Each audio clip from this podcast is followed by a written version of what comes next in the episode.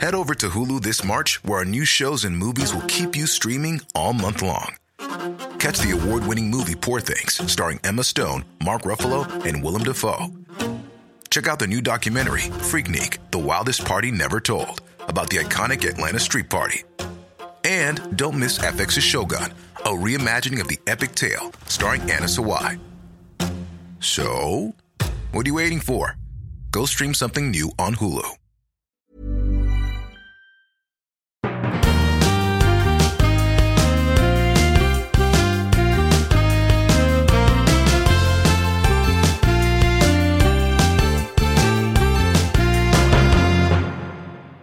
Morning, Chris. Morning, Matt. How you doing? Yeah, good. Where are you, Chris? You're on. It looks like a ship. Yeah, it's just this uh, tastefully decorated villa in Greece. I'm on a, a family holiday at the moment in Zakynthos and been doing a bit of bike riding. Um, yeah, having a nice time. We're home in a couple of days, so making the most of it. I thought you'd emigrated to Greece. You seem to have been there so long. Yeah, it's been great. I love it. Love it here. Doing loads of bike rides, taking folk out, doing uh, stuff with this. There's a place called the Peligoni Club. I've been working there. So yeah, back on up to going to Skye next week for a race against Ross Edgley, who's a, an ultra marathon swimmer, and he's he's going to be swimming across a loch in Skye, and I'm going to be cycling around it, and it's the first person to get to the other side.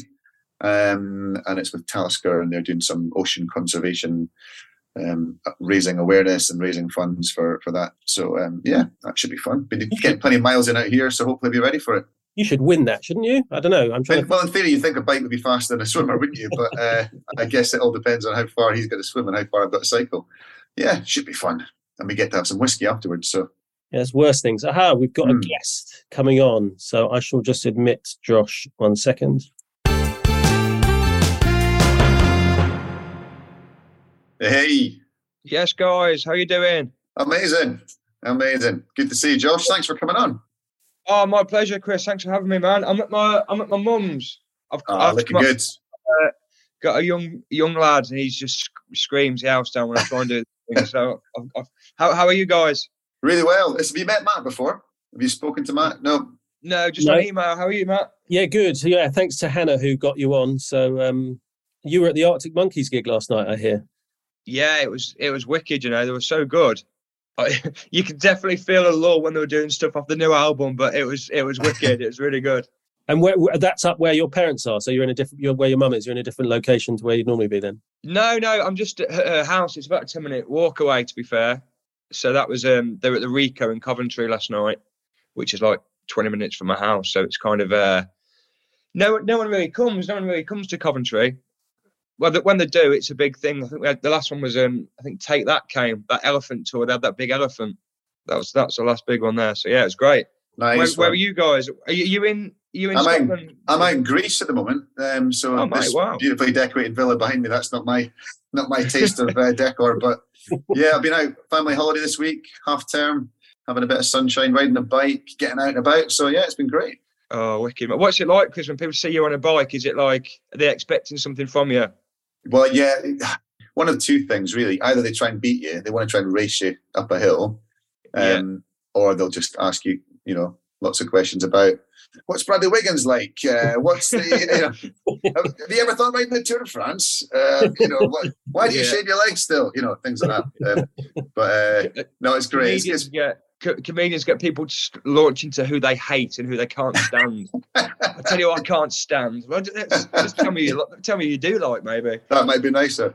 Yeah. do they do they ever give you jokes? They ever sort of say, "Hey, here's a joke. Use this one Yeah, show. yeah, and they're either a racist or b just awful jokes. they're, they're, never oh, good. They're never a good joke.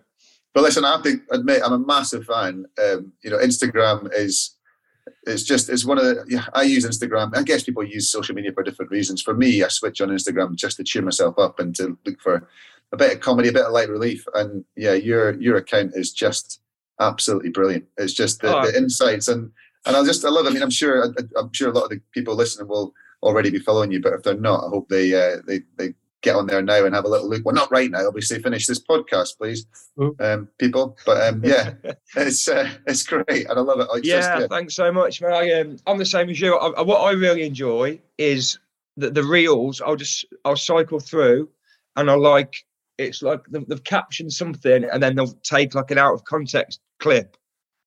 There's one of like Yeah. Tyson Fury Yeah. walking through with his belt, and I think the, the caption was like, "When you're in Spanish lesson, you haven't spoken Spanish the whole hour, and then say adios as you're leaving the class." Amazing. That's good. And there's a lot of, I think, it seems to me, I mean, not, not being in the comedy scene, but it seems from the outside seems to to be there's a, a lot of talent out there that's that's using this platform and it's finding a way to get get a following and, and can you can you sort of establish a career starting in social media and then bring it into the real world and, and do shows and, and live stand up? Yeah, uh, people people have done it. People have done it. It's almost it's a bit of a, a catch twenty two really. So someone like Munya, you know Munya Chawawa, he he kind of blew up online, and then his first, you know, as a stand up when I started stand up nine years ago, you, you're going out and there's ten people in the audience, and the stakes are so low, but he's doing his first gigs in front of sold out packed rooms, Mm. which is a blessing because people already like what you do, but it's you're quite inexperienced in that Mm. in, in that it's like playing badminton and then you you you know you get to play Wimbledon. It, it's it's a different it's a different skill really, but it's um it's great and people uh what what I love to see on Instagram you can, is I think if you're doing anything it should be because it makes you laugh and it's because you've got an urge to do it. I think if you set out to I'm going to build an audience online, it's just it's never y- you're always chasing it. You're better off being oh this is you know it doesn't matter how many views it gets. So I, I think this is a fun thing to do. This Yeah. would make me laugh and, and just just do it. Yeah, good, good way to start. And we're chatting to, I think it was Joe Wilkinson was saying that he, he, he- a lot of comedians talk to him about social media and they're sort of, they feel pressure or stress that they've got to, you know, I, I should be doing these reels, I should be doing TikTok, I should be doing these little 10, 20 second clips. And, and he's like, there's an expectation that all comedians should be doing it. And he said, but not all comedy will translate in that way. And, you know, I think a lot, he was saying, a lot of comedians are, are feeling that pressure and struggling because they, they can't, they just, their stuff doesn't translate in that way. yeah, it's um, it's some, and the, but also I think there's something a bit mysterious about not having a social media presence. Some of the best comedians, I don't, I don't think Peter Kay's on anything. I can't imagine Micky Flanagan's on anything. Mm. But it's different because they're already up there. But it's yeah, it's um, I def so I, I post something every Monday, and I like to get a few in the bank because if it gets to Sunday and I haven't got anything, my, my family Sunday just ruined. I'm just I'm just stressed. I'm like, I need something. I need it's just yeah. it can be Yeah, but you've got it's not just the comedy. You you because you're you're well, we can lead into this now. You're uh, an international sports person yourself, and and you post some of your your videos and your pictures from uh, from representing England in football. Yeah, so I play for England's partially sighted team. I've played. I played on Saturday. It's my 59th cap on Saturday. Wow. so it's um it's a it's a real dream to do two things. Uh, Sometimes I feel like um I feel like Forrest Gump sometimes at the things I get to do. It's, and I think sports really helps me with comedy actually. The, the setbacks you get in sport and the thick skin you have to build up and you could do it in sport you could do everything right and still not get the result you want. And I think some comedians they'll be smashing it and if they don't get an instant success it can hurt. Whereas I think sport that can that happens every week. That's every Saturday. That's every yeah. week. And I think being exposed to that's been really helpful for me actually. Has it always been football? Have you is that was that always your sport, or did you when you were younger did you start out with with other other games, other So- sports?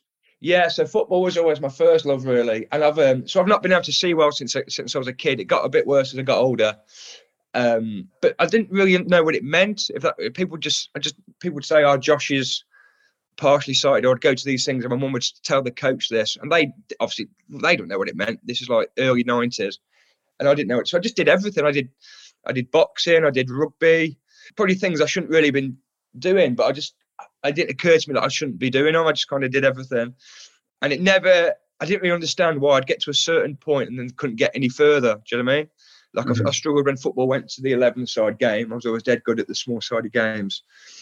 And then rugby i played i really got into rugby when i was like 15 16 and that kind of suited me because it's quite a, it's quite a formatted game. Your players are on your side their players are on their side.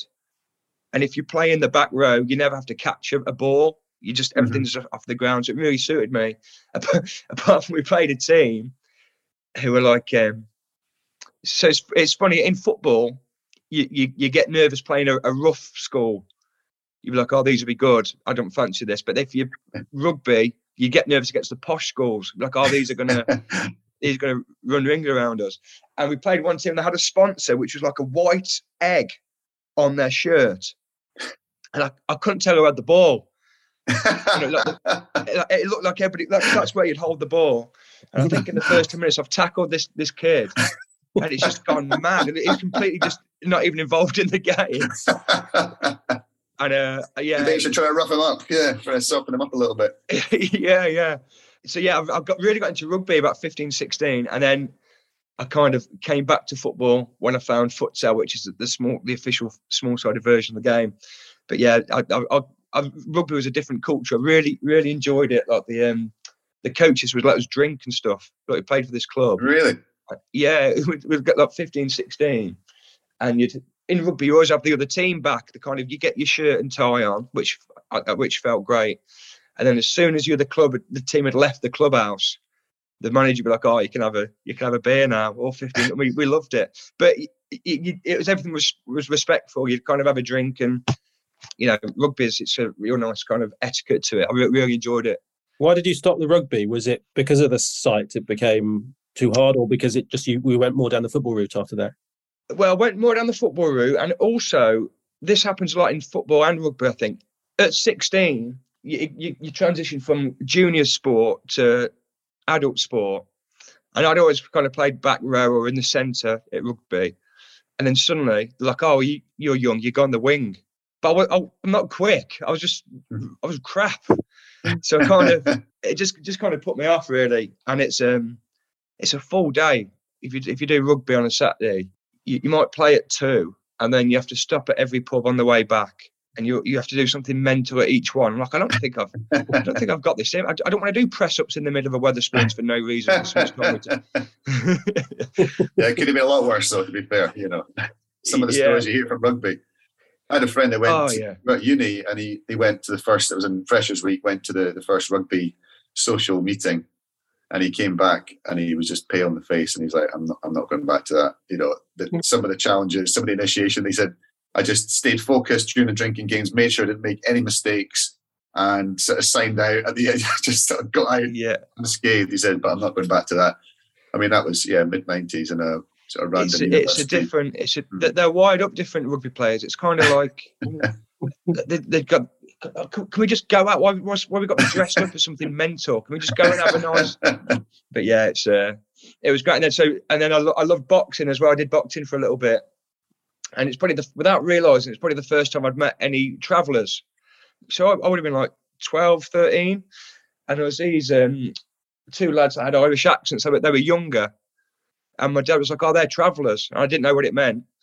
And um, obviously, it's so, so in their culture, they were so good and so skilled, and they'd kind of. I remember you, you'd we'd run. It was like an old hat factory, but they'd turned into a boxing gym, and we'd, we'd run rounds. And I can remember these lads trying to like kick me, like trying to trip me up, but like then like laughing, but like it was all done playfully. So when you do the sparring at the end, I was like, I'm gonna, I'm gonna go for these pair here, and I just couldn't get near them. They were brilliant. They were so. First time in sport, I'd felt massively out my depth and out of control. Like I can't do anything that I want to do in this environment. That's they're just too good. it's such a disciplined sport, though, isn't it? Boxing, and, you know, you can. I've never done it myself, but from the outside looking in, I've got a huge admiration for for anyone that gets involved in it, and the physical side, the mental side, the strategy, the skill, the balance, the speed, everything about it is it, it's, oh, it's amazing. And and if you ever see like a boxer the, ne- the next day, like we see kind of the interviews in the ring afterwards, but then if you ever see them being interviewed the next day, that they're just black and blue. It's it's incredible what they do. And then MMA, I can't even I can't even watch that. That's just too brutal for me. I fi- just find it. It's Yeah. again so skilled, but I just, yeah, it's just Yeah. it turns my stomach. It's just blood everywhere. With, putting their bodies on the line. with, with the boxing, did you ever get to like you did sparring, but did you ever get to competitive fights, or or did you? I never, I never had any bouts. I never had any bouts. I think that was one thing um, medically I couldn't do, like sight wise. You have to, because there's a medical, you have to have a, a card and stuff. And I don't know how I would have got on really, but I really enjoyed just being there, and because it was also dead scary. And that's kind of what I didn't have when I was doing the boxing. I kind of would learn the skills, and I'd try and do the skills. But then you just get kids that just love fighting, and they'd just be better than me.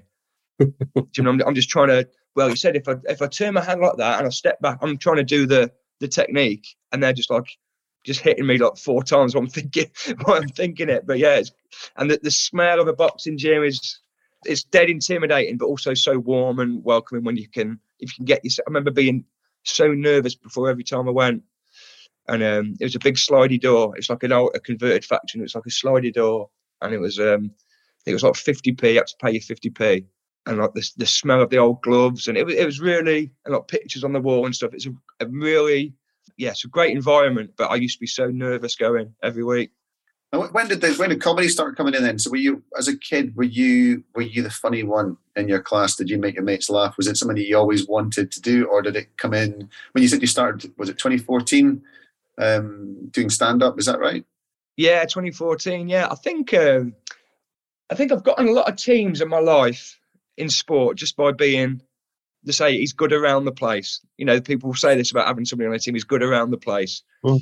and I think I um, what I was always I was always good at the off the pitch stuff. I was kind of people would want me in their team for the socials or you know in the on the minibus and stuff. I was never the loud one, but I I I'd kind of yeah, it was always quite funny and stuff. And I think that got me onto a, a lot of teams I probably shouldn't have ever been in, if that makes sense. But it's so important that the morale is such a big part of sport. And if you have, there's certain people who are, well, just sort of energy vampires and just to bring the whole team down. If they're not in that, you know, if they're not in that right frame of mind that day, they can just have a negative impact on everyone. And then there's the complete opposite. There's people who endlessly positive, who can make you laugh, make you relax mm. when you're going into a stressful situation and just they contribute more. They get they end up a you know a net positive to the whole team. Yeah, I mean if you're if you're if you're playing football, you know that's that's 90 minutes in the day. You've got 22 and a half hours to fill them. And if you've got somebody that's quite good, you know, good around the place, right, enjoying it, and it, it, can really set, you can really set the mood. You can really set a, a tone of a place. I've never, it's never something I've been dead conscious of until I've got a bit older and I've become one of the older players in our England team. If like, oh, these actually, these young lads actually do go off me. If I can put on a bit of a, a positive front and a positive spin on things, they just they're, they're at the age where they'll will look up to me a bit and will just follow my lead a little bit. So you can really dictate it. But if I think if you had someone dead toxic in that position, you could see how a whole dressing room would just be soured. Yeah, and even even in stressful situations, when when things get there's usually a, leader, even if it's not the captain, it can be the captain, but it, there could be two or three individuals, like you're talking about yourself being a more senior member of the team.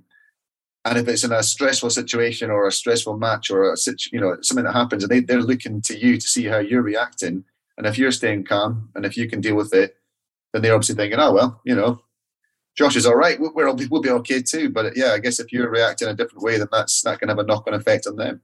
Yeah, totally. I suppose. It, I suppose the other thing it su- suggests. I mean, I don't always, but it suggests that oh, you're not scared. You know, if you're playing, if you've got a big opponent coming up, and you wake up and you've got the best team in the world, and they're having a laugh and a joke. Well, he obviously thinks he's today will be all right, so maybe it will be okay. You know. Yeah. So I mean, we've had lots of guests on we've talked to about stand up and about sport and about the, the parallels and similarities, but I don't know, Matt. I don't think we've had anybody who's an international sports person as well as being uh, a renowned stand-up comic and, and comedy actor. So I think you're probably in a unique position where you can talk about the pre-nerves, the the feeling of performing, the, standing up on stage, and, and, what it's like to be a stand-up comic, as well as being a, an international sports person.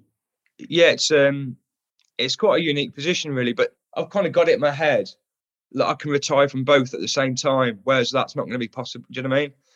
I kind of think I sat, sat in an armchair, 42, having, you know, having achieved what I want to achieve in both, but actually now I'm going to have to work for a lot, a lot more years in comedy. But it's, um, yeah, it's, it's great, man. It's, it's so lucky. I used to find it really hard to do both on the same day. I used to find it really hard to play football in the daytime and then do a gig at night. I used to find that really, just the gear shift was just too much. From, from going to being in a competitive mode to then go and be playful and I used to find it a bit a bit of a shift. What do you feel most confident in? Um, stage, really. Weirdly, yeah, I'd say comedy. Weirdly, I kind of think just because you're in more in control of it. Whereas sport, there's so many variables and things that you can't control. There's always an element of the unknown. Whereas comedy, you kind of know if I say this in the if I say this the right way, it it's worked there's a history of it working enough. If you're doing new material, it can be a bit different. But yeah, I'd say I get more nervous for for sport because it also, if I have a bad gig, it's only me. Although the audience had a bad time, I don't actually care about the audience in the nicest way. Do you know what I mean? If they've had a bad night, yeah, so worse. yeah, yeah, exactly. Um, well, that people say that about comedy. You, you, know, people say like, um, like anything. I don't think anyone, nobody wants to be a doctor to actually help people. I think they want to be a doctor because being a doctor's fun. They want to be a doctor. Oh, they, they say they do, don't they? You know, but it's. I, I guess I don't know. Is there is there part of yeah being part of a team as well? Does that add more pressure? Is it is it less pressure? You know, because you're you're on your own on stage when you're part of a team in your sport.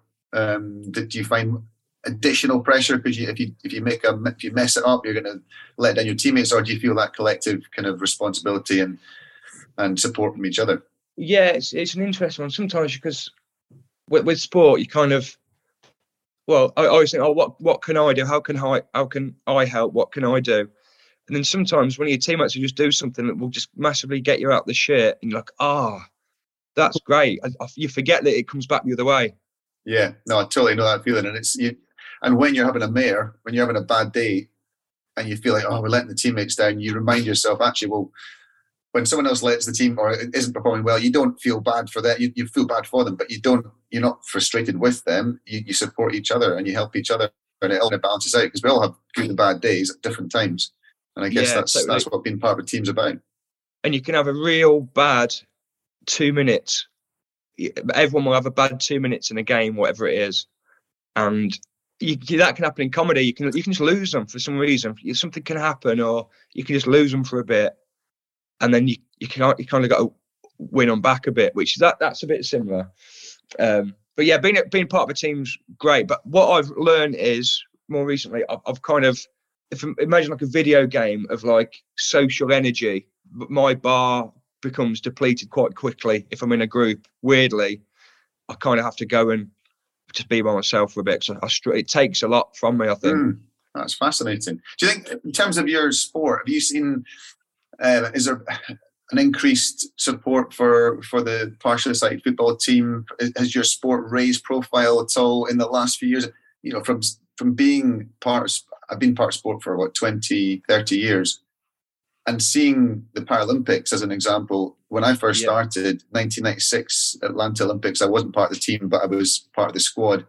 Sydney, it was starting to build slowly, but they'd still have empty stadiums, and there would be you know a few hundred folk watching in a massive stadium.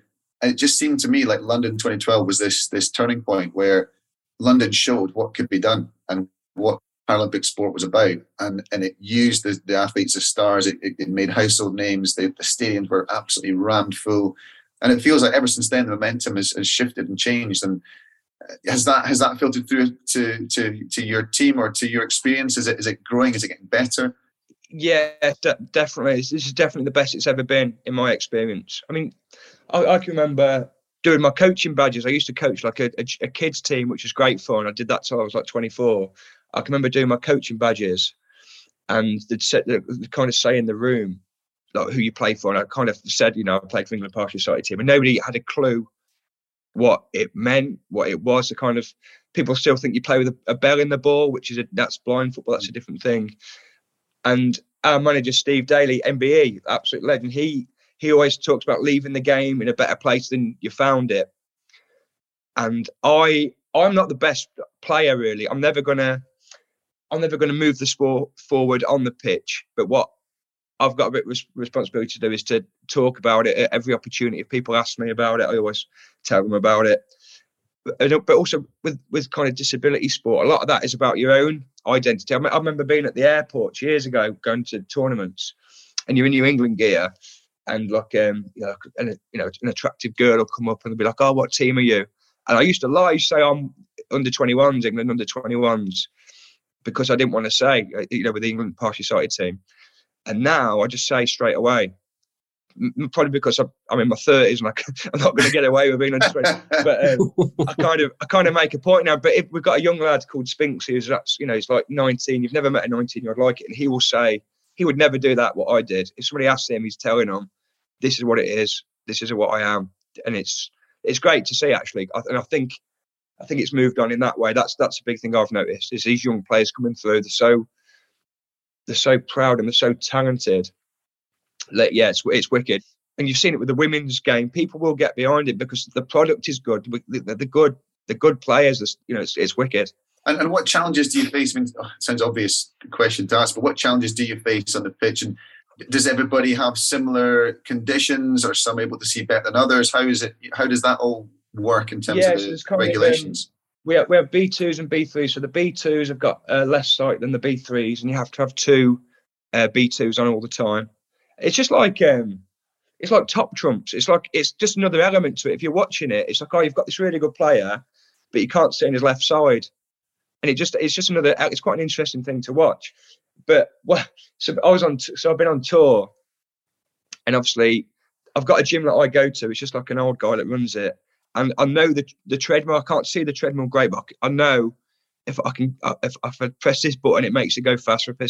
And um, going to different gyms and trying to work out these things. And you know what it's like when you've got this energy to use, you want to train, and then something like that goes wrong. It's such you can't describe the frustration. You've got this this thing in your body. I remember I was doing this session. It's called a four by four. So you basically you jog for four minutes, you run at about ninety percent for four minutes, and at my gym at home, I'll just do the button. I'll just press the button. Whereas in this hotel gym, the only way I could do that was have two treadmills going simultaneously, and I'd time on my watch for four minutes, and I'd jump onto the other one. And it's uh, a great idea. It, it kind of done the job, but I was kind of so knackered. and so, so, somebody came in, and they, they were going to. This woman, she nearly stepped on the treadmill, that was going at 90%. I'd be like, whoa, I was like, whoa, whoa, whoa.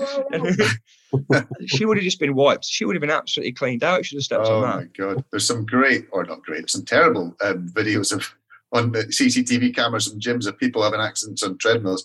They're so, they're lethal. If you get it wrong, it's like absolutely videos, treacherous. I've seen one where the guy's running the treadmill just falls to bits. Like the front, the front section goes up. It's amazing. The first time I ever joined a gym, I um, go on the treadmill. I get talked through how the thing's going, and I'm doing it, but I fail to stop it and totally fly off the back of the treadmill, collapse on the ground, my glasses on my face, and I'm too embarrassed. So I walk out and I go for a swim, and I can't see without my glasses. I can't really see at all. So I take my glasses off, change in the in the in the in the changing rooms and go off for a swim and i'm doing about three lengths in and I, i'm sort of slightly aware that something's wrong here and then there's this i can see there's these feet waiting at the end of the pool and this guy just taps me on the shoulder and goes uh, sir you do know it's a ladies only swim my first, my, my oh, first no. experience i had a double whammy so that couldn't have gone any worse, Matt. No. Could not have gone any worse.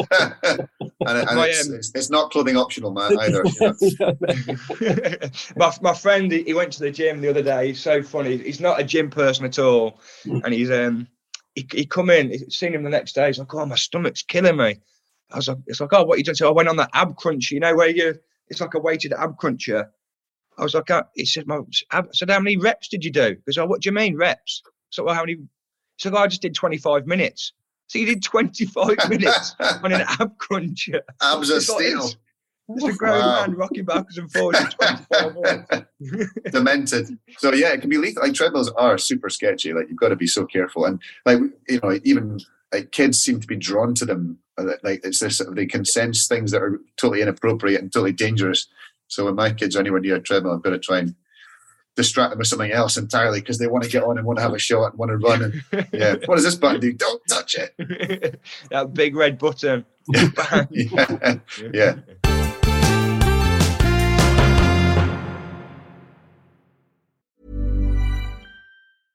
Selling a little or a lot?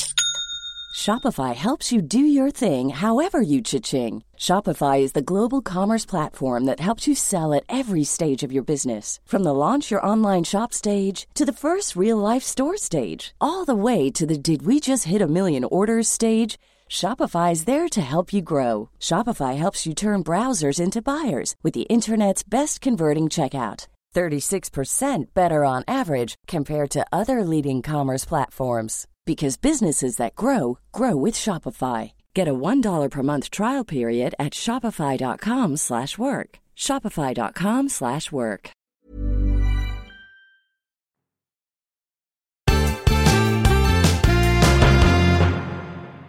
I wanted to ask about the football, how you got did you did you find out that about the international partially sighted football? How how's that come about? Or, cause, cause... So, so I met a guy I met the captain coincidentally he, he lives in Birmingham Mhm. and um, I played. I played football with him. I played like um, it would have been seven-a-side football with him, and uh, he said, "Oh, there's a there's an England team." And I had no idea, and then I kind of I went for like uh, I got invited to like a camp. I, I missed out on two two championships. The first championship I didn't get selected for.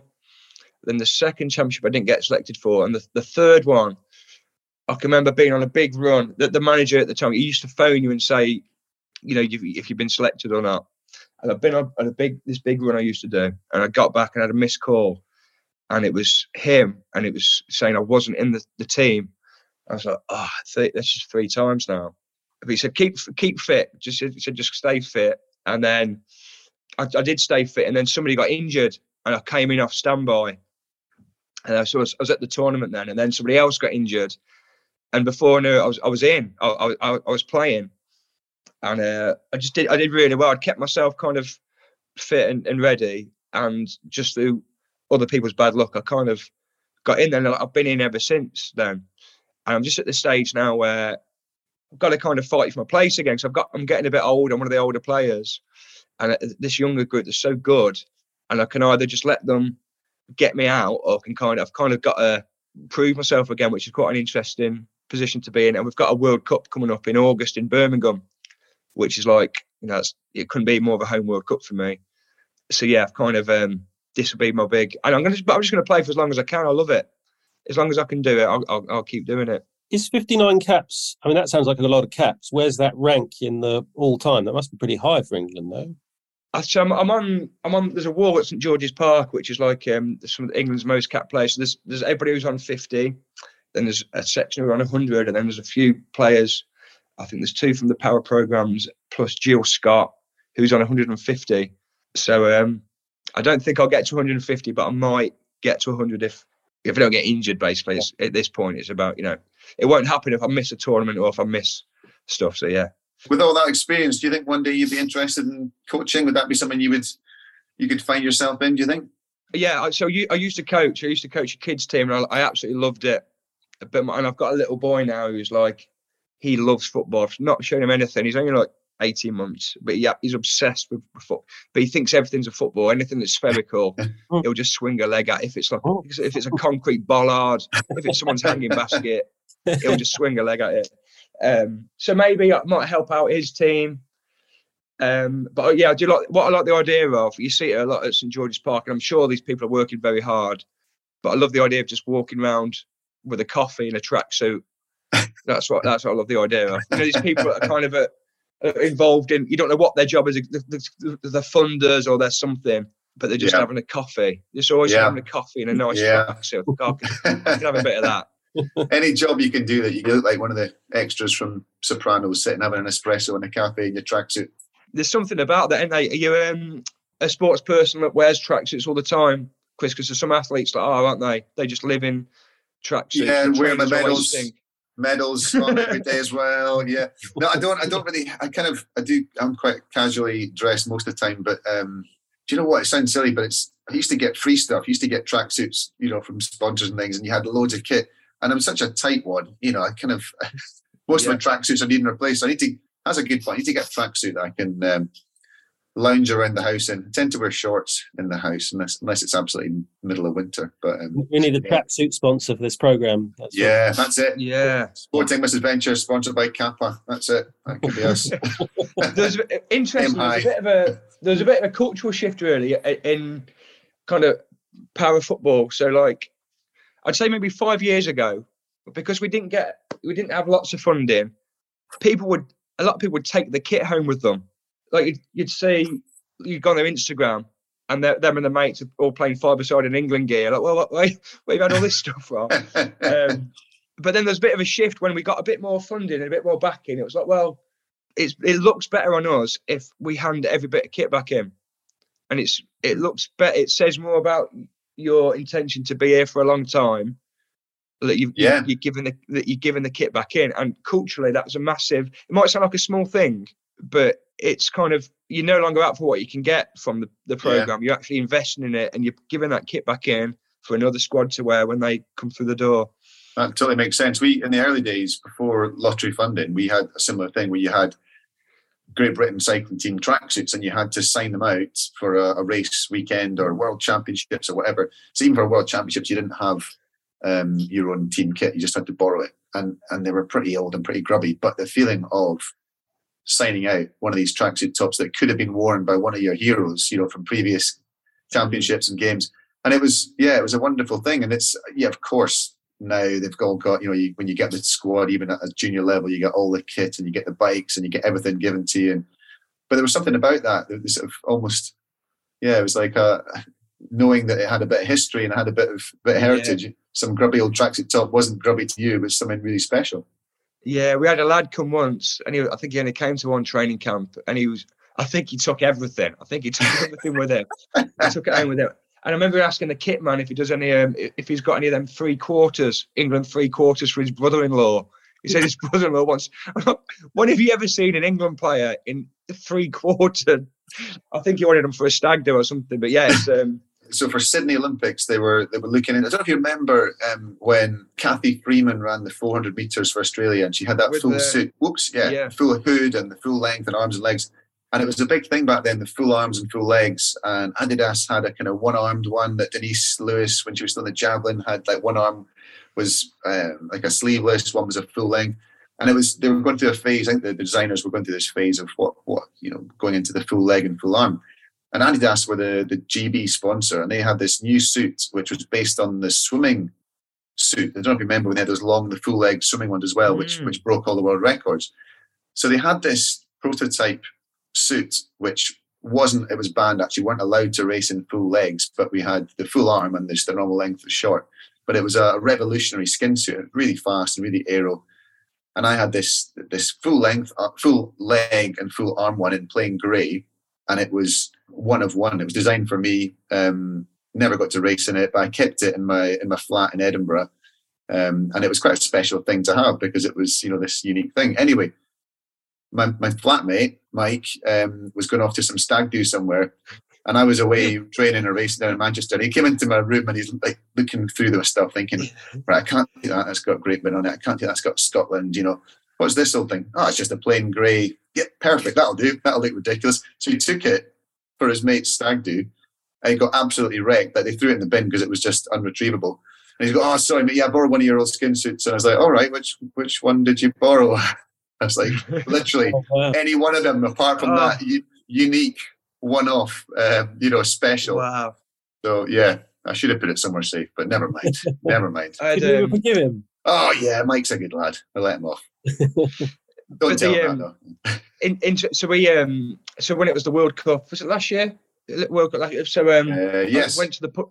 I went to went to the pub to watch it, and I wanted to put an England shirt on, but the only the England shirt I had was one of my playing shirts. So I put that on, and it for whatever it didn't click to me. Like obviously the shirts that everybody else was wearing were, were replica shirts, whereas the one I was wearing was absolutely skin tight plain shirt. Like you could see nipples and everything like that. I just looked absolutely ridiculous in it. What what this old thing? Oh yeah, me. Oh, just, oh I can't. It still bother me. Oh, oh yeah, you know. Yes, I'm a player. Yes, I'm part of the team. What of it?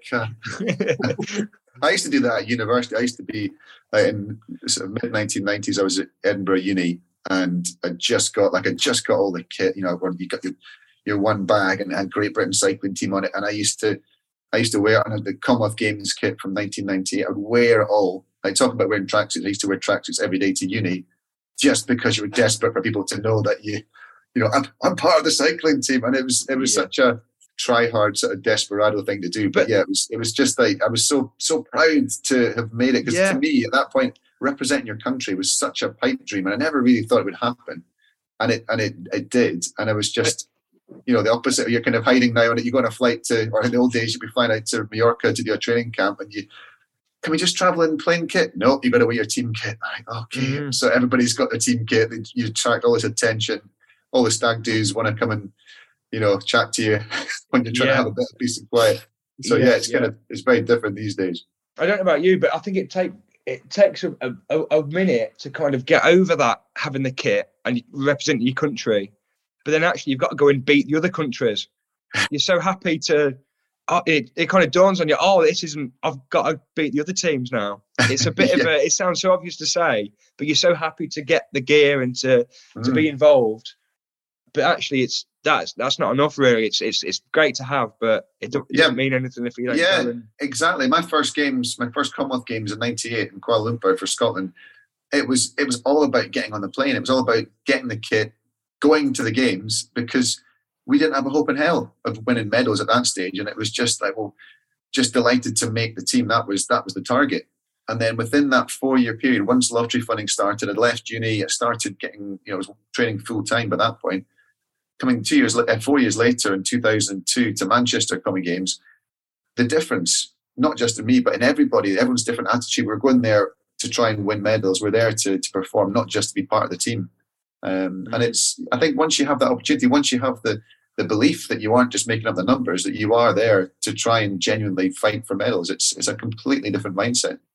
We had, um, we had another thing as well where like the, like the Ukrainians would just turn up. Like we, we kind of you know you know Britain's like in England we're you know a wealthy nation who we can throw resources at sports, but then we we kind of turn up, and like you'd have kind of these people from Eastern Europe, these teams just kind of rocking up with their their their shin pads in a in a carrier bag, and that gives them something. They're just kind of they're just they're so like they're just tougher.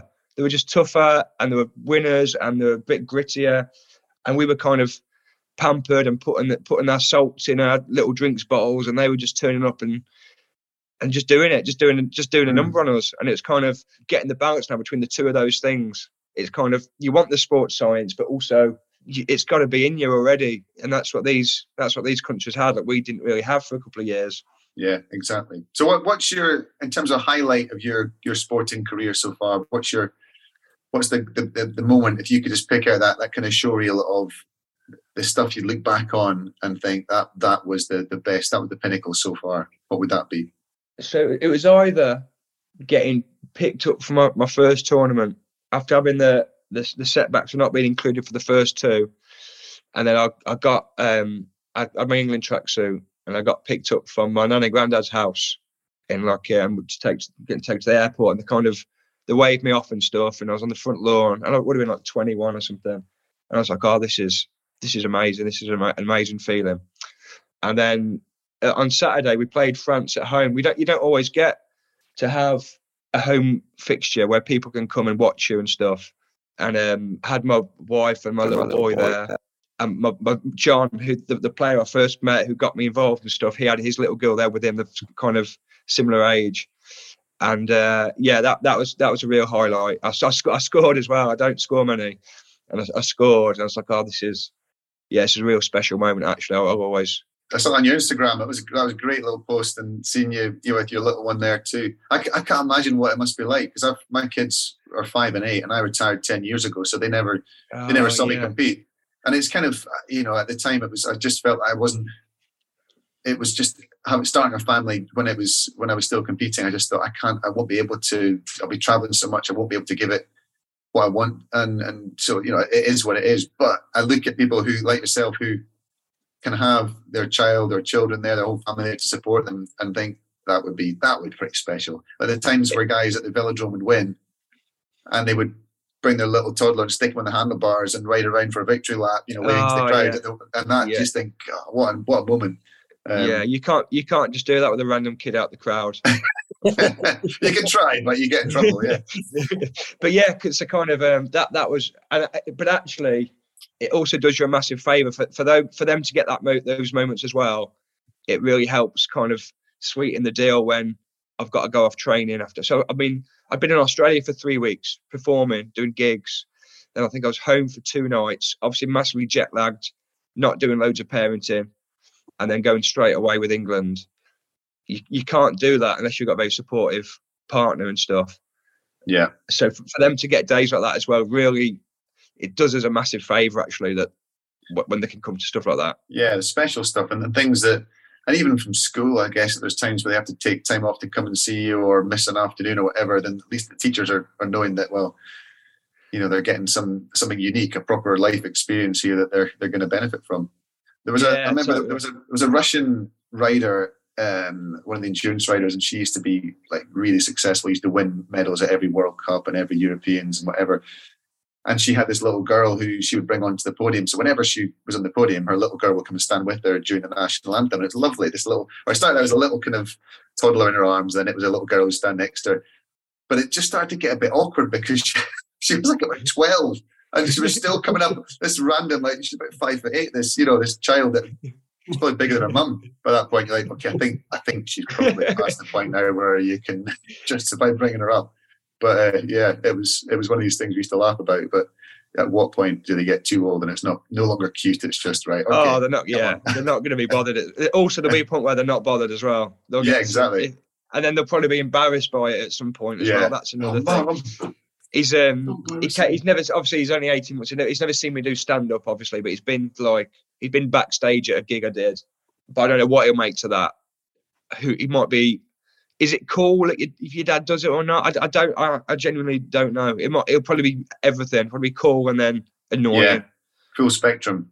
It's, yeah, uh, it's weird. I, I, mean, I don't know. It, it, like, I, don't know how you explain to your kids what you, unless you do a sort of job where you leave in the morning and you come back at a certain time and you say, "I'm working in this factory or this office or I'm a doctor or uh, you know a, sort of a, a thing you can explain." But I don't know. Jobs yeah. nowadays seem to get more and more complicated to explain to kids and uh, you know, I remember I was doing a, a talk, a Q and A at it was a Carfest last summer. Maybe it was two years ago. And my kids, because it was near us, and and they came down and they sort of sat there. And there was a, a big audience of people because they have different guests on, you know, one after the other. So a big audience, and and they were sat on the sidelines watching.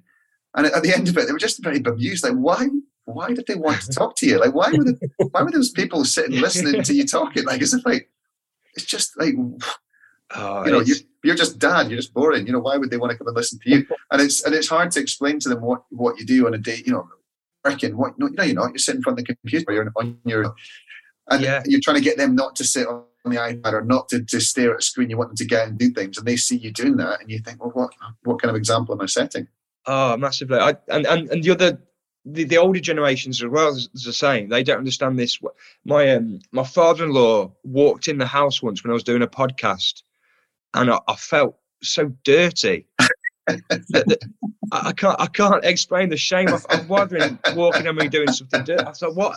He's not. How do I even explain this? yeah, it's not like when you're a son-in-law and you can do practical things like putting up shelves or you know fixing cars and things. It's like sitting yeah. talking into a microphone in your in the back bedroom. Yeah, it's, it's yeah, it's uh, not going to impress is it? Not at all. Not what at about all. you've had you that you take about your rugby sort of calamity, the tackling a person with an egg shirt on. Have you had any football misadventures and calamities, or have that mostly gone smoothly? Um, I'm sure. I'm sure there has been. I, I kind of um, because I was the kid at school that couldn't see well, but would have a go at anything. I remember once everybody's kind of uh, rooting for me a little bit, which is quite nice. I mean, virgin on patronised, but also the, the amount of PE teachers that have tried to accommodate me over the years. Like, there's some things I just can't like tennis. I can't. I can't play tennis. Just let me sit it out. Stop trying to stop trying to include me. Like it's coming. You know, I think people think they've got to make everything inclusive. But I'm like, actually, I think I'll just sit this one out. I don't. I don't need to play tennis. And um, we did. Um, you ever played round the world in badminton? So yeah, you hit. So half the class lines up on one side of the court. The other half of the class lines up on the other side. You hit it. You see, you play your shot. You run round to the other, the back of the other cue and if it goes out on your point, then you're out, basically. And I don't know what was happening, but it just kept falling to me where all I had to do, the person was hitting the shot before we was going out or hitting the net. So all I had to do was just kind of serve the serve the shuttlecock back in. And it got so I was, I was ended up getting to the last two in the whole year, just pure, pure chance. Mm. And then like at the end, everybody was rooting for me at the end. But obviously I just kind of I think I was against um, a girl called Danielle at the end. She made it for me as well, and I just served up to her, and she just smashed it. I was like, oh, okay, yeah, she's she, yeah. no, no happy ending. No fairy tale, no fairy no. tale ending from Danielle. No mercy, Danielle. Yeah, and um, there's just some things I would never like. Um, we tried to play. We, we for some reason my school became obsessed with softball. Is it like like base like baseball? Obviously we're a school. We're in the middle of England. We haven't got mitts. We haven't got. We've got like one bat. Like what? Why did we was it just, one teacher that, that kind of pushed it? How did that come about? Uh, yeah, I think I think some teacher had been to Florida on the holidays or something and got the book, and we need to t- we need to take this back to the Midlands. and uh, I just could not hit the ball. I was like, stop putting me into bat. I can't do it. And this teacher wanted me to hit um, hit off a tee. She's like, oh well, you can't see it being pitched at you, so just hit it off this tee. I was at the age when you're like 15, 16, anything like you just don't want to be different in any way, do you, at that age? Yeah. It's like, I'd rather not. And she's like, just do it. anyway, but that sounds easy, but it's still like a visual, it's still not an easy thing. And I remember I hit this tee and I just, there's a plastic tee. I just absolutely shattered this tee. Like, I'm so sorry. I'm really, but it looked like I'd done it on purpose because I didn't want to do it. I was like, I'm so sorry. But yeah, that was a that was a mad period. It, I think it's literally that. The teacher had literally been to America on a holiday and just went, oh, try, try and yeah. do this. Come back with a big cowboy hat on, the Ron Jones t-shirt.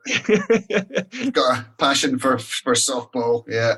yeah. Embrace the culture. Yeah. If you could do any sport, if you could, if you could choose from any sport you've, you've seen, you've watched, um, regardless of your own ability or, or whatever, what would you like to do, and what would you love? You know, you could literally pick anything at all. What would be your oh, it's, dream, dream It's sport? so hard.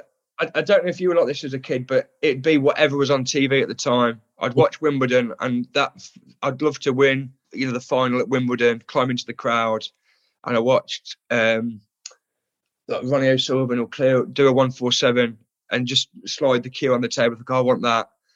um, it'd probably be weirdly probably some kind of everybody wants the, the rocky moment, don't they? I think I'd love to come back against the odds, away from home, maybe in Mexico, in the you know again against all odds, and uh, yeah, win a win a world title from a the local favourite against the odds. I think, and then inevitably lose, inevitably lose the rematch.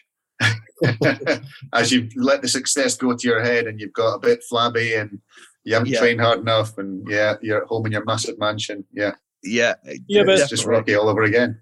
You ever yeah. thought of a sport you'd um, invent, however ludicrous? Have you ever pondered that one? Um, not really. We used to play. Used to play a lot of Kirby as a kid, mm-hmm. and actually, I would always be the one. Would I'd, I'd kind of maybe I'll be like a, I'd take the Seb Coe route. I don't know. I used to organise. I used to live on this estate, and I'd organise like a strongest kid event. So I'd, I'd it, would come off the back of watching the World's Strongest Man and so on the estate, I, I, invented this like this strong, you know, like a strongman competition. so what I'd do is there's various events. One was just moving bricks in my mum's garden as fast as you can from one side of the garden to the other. Another one was so I had a, a, a, bed that was two bunk beds that were separated, and you would you could get underneath it and bench bench press it, and you'd so that would be your starting weight, and then you, would add a, add a kid and the more kids you had into the bed, the harder it was to lift. And I, I, was kind of quite into the athletics at the time, and I, I, kind of I remember passing on the first few weights arrogantly, like I'm not gonna, I'm saving myself. I'm not, I'm not gonna come in yet. I'm not gonna come in yet. Save your energy. Yeah, I know. I think I was just going for one big lift at the end. I don't think I got it. I ended up with nothing, but and um, we used to basically had like a little football league as well. So all the kids on the estate would make like um, take like a polo shirt, like a school polo shirt, and in marker you design your kit, put your name on the back, and that'd be your little team. And I'd keep a I'd keep a list of all the scores and stuff. Really lean leading to the secretarial elements of sport, very early doors. Um, and then I think Passion my mum administration. yeah. And then I think my mum washed the shirts, and, I was devastated. I had to redesign. Like, I can't bring out a new kit at the midway through the season did you ever get um like I don't know if you rode your bike much with your kid with your mates around uh, where you live, but we always used to try and jump as many kids as we had. We'd set up a ramp with like a plank of wood and some bricks, and you would line up the kids line there, and they, they would never really think, well, it actually being right next to the ramp is the safest place. You know, it's the last couple that would be the sketchy ones to be. Yeah, but yeah, yeah. they didn't really think it through. But um, yeah, there was a number of times where you just didn't quite make the full the full jump and so dangerous. The things oh, you do God. are just just it. Just I remember one game was just me and my sister would just be how many stairs can we jump down? That was that was the game. Without ending uh, up at A and E. Yeah. Oh, you got to love it as a kid. Finding that's the thing. There's there's just so much. At the risk of sounding like an old git here, you know, there's so many things for vying for kids' attention. There's there's a lot to be said for being bored and trying to invent your own games and doing things that are just go and play Yeah. with a stick in the garden. You know, not, there's nothing to do. Just go and think of something. I something. remember being at my grandma's and a bit bless her, she, bless her. She was up. She had one set of grandparents that are quite young and active and kind of modern. They have like Sky and PlayStation and stuff. And then my other, my, on my dad's side, they were much older. And it was so, you know, lovely, lovely people. But I remember being there, the feeling of boredom I'd have at this woman's house that loved me so much. I remember being so bored. I remember one. I just started just just tell me and my sister would just lie to her, just start telling lies, and just I just just ridiculous. But um, I think kids still mess about. Actually, I, I kind of I, I live near a school, and boys and girls are so different. It's like um, maybe like 13. There's these girls kind of like talking and chatting and giggling and dead sensible, just on the phones chatting. Walk around the corner, and then just some lads. There's like a really steep driveway they're just lying on the side, it just rolling down someone's driveway. It really tickled me. I thought these are so silly.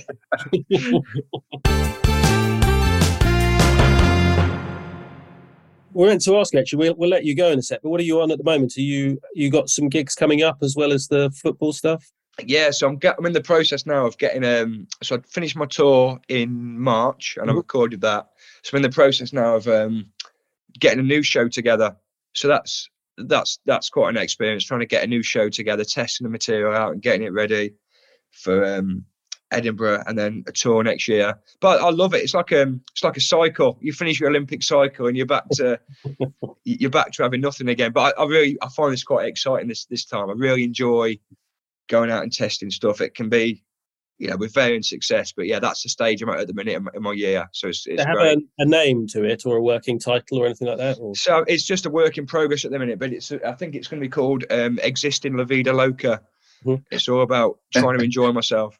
And in terms of football, what have you got coming up? Any matches coming up or tournaments or anything? Yeah, so we've got our World Cup in August. So in, weirdly, I'm, I'm at Edinburgh for the first part of August doing a, my work in progress. So I'll, I'll do I'll just train and do my show, and then from the 13th I meet up with England, and I think the finals on the the 23rd if we get it that far. Wow. So it'll be a yeah, big big year for for the football really. Awesome. Well, listen, best of luck with that and, and with the, the writing the new show. And thanks so much for coming on. It's been brilliant to chat to you and uh, keep up the great work on Instagram as well. Keep, Yeah, keep my pleasure, man. making us uh, making us laugh. And um, yeah, thank you so weird. much. I, I kept on thinking you'd break into because you're sort of in front of the camera like you are on your Instagram post. So the first five or ten minutes was a bit, uh, it's a bit uneasy for me because I thought you were doing a gag for us. But uh, yeah, it's just, that, that's all these videos are. They're just they're just me on my phone. It's just in my head. I don't. I can't. Do, saying to Chris, I can't do green screen. I can't do anything like that. It's literally just got to be me. And it, I've, I've only just gone to an iPhone 12. I think I was on an iPhone 9. All these videos that have got me views and ticket sales and all this. It was just on my um, just on a, a broken iPhone. So I'm I'm uh, I've got an iPhone 12 now, so maybe I'll go to the next level Ah. again. Hopefully. Well, they're fancy brilliant. Thanks for them. They're really good. Yeah, Uh, my pleasure. keep up the great work. And yeah, thanks, thanks again, Josh. And, Nice. uh, yeah, all the best in the in the World Cup. Yeah, wicked. Well, enjoy Greece and enjoy Paris, and I'll, I'll see you both soon. Take it easy, bro. Thanks, Thank thanks so. Josh. Take care, mate. Bye. Bye. See you, bye.